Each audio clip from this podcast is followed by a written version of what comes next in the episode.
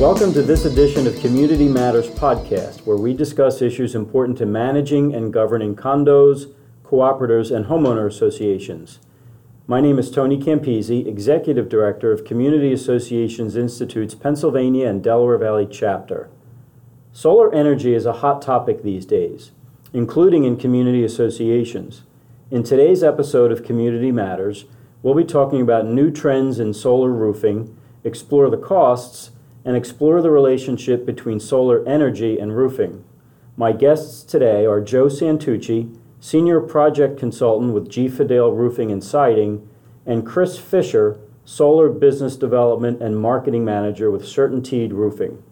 Welcome, Joe and Chris, and please tell our listeners a little bit about your companies. Hi, good morning.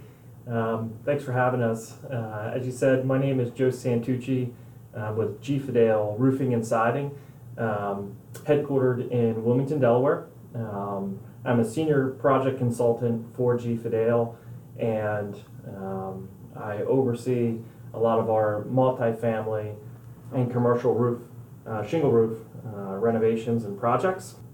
And I'm happy to be here. Chris. Morning, Tony. Thank you for having me. Uh, I am Chris Fisher, Solar Business Development and Marketing Manager with CertainTeed. CertainTeed is a uh, hundred year old building products manufacturer. We're based in Malvern, so just down the road from uh, from you guys. And we're really focused on sustainable building materials. And so we manufacture things, uh, products in the US, like insulation, drywall, ceilings, roofing, and of course, solar. Uh, we sell our solar through a network of credentialed solar installers, uh, which is how we came to know G. Fedale. They are uh, they're actually one of our oldest credentialed installers, and uh, we've known them for a long time. Great company. Great. Well, it's, bo- it's great to have both of you with us. Let me start with you, Chris. Um, how do solar energy and solar roofing work? Sure. So fundamentally, uh, solar modules absorb sunlight. They convert it into electricity, and then they feed it into homes or buildings for use. And they, uh, in doing so, they offset the electricity bill for that uh, that home or, or building. What new trends are you seeing in solar these days? Well, the uh, the first is that costs continue to come down. Uh, this has been a trend. You know, it's it's really not a new trend. It's been happening for quite some time, but it hasn't stopped. Uh, so costs come down, solar becomes more affordable, uh, and in the process, the technology improves, uh, meaning that solar products are more efficient at converting that sunlight to electricity. And then the last trend that we're seeing is a uh, a real interest uh, in solar roofing products. What exactly is solar roofing? Solar roofing products function as both the roof and the solar. So they're in fact integrated into the roof as opposed to your more traditional solar, which uh, which most people are a little more familiar with, which sits above the roof. So again, solar roofing integrated into the roof replaces the roof, so there's no roof underneath it. It does function as the roof, and typically that means it's a bit lower profile uh, and gives the roof line a, a bit of a cleaner aesthetic. So, how expensive is solar, uh, specifically solar roofing? Sure. So uh, solar is still a uh, can be a significant upfront investment, though. Uh, what we've seen in the last couple of years is that uh, financing products for solar have improved significantly, making uh, making ownership more attainable. Uh, there are also still a, a good number of incentives, either federal, state, or local level for solar that can help offset some of that cost. Uh, so just to give you a, a very general sense of solar cost, typically uh, what we see, for example, in New Jersey is about a five-year payback. And so that means that in five years, that system will have paid for itself uh, through the energy savings. Pennsylvania is a little bit of a different story. Pennsylvania, it could be you know, anywhere up to, to 15 years. Uh, but costs con- continue to come down, and so the economics continue to appro- improve. Tell me about the relationship between solar and roofing.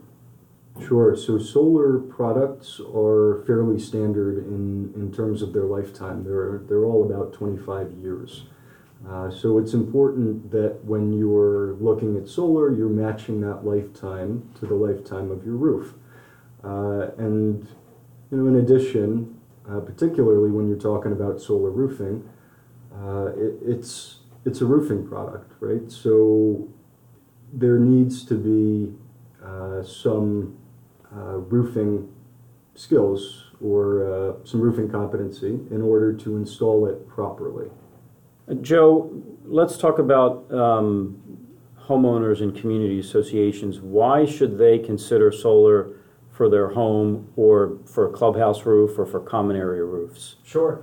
So uh, there's a lot of reasons why, or a lot of reasons, a lot of reasons why we see um, communities putting them up. Um, in some cases, there's communities that have regulations against panels uh, for their unsightly looks. So instead of uh, putting up um, a raised solar panel uh, rack system, communities are putting up uh, the low profile, sleek look of the solar shingle. Um, so the, the solar shingle, since it has this low profile and it's used as a building product and a solar panel, um, it's a just a much more aesthetically pleasing product, and um, uh, most communities prefer that.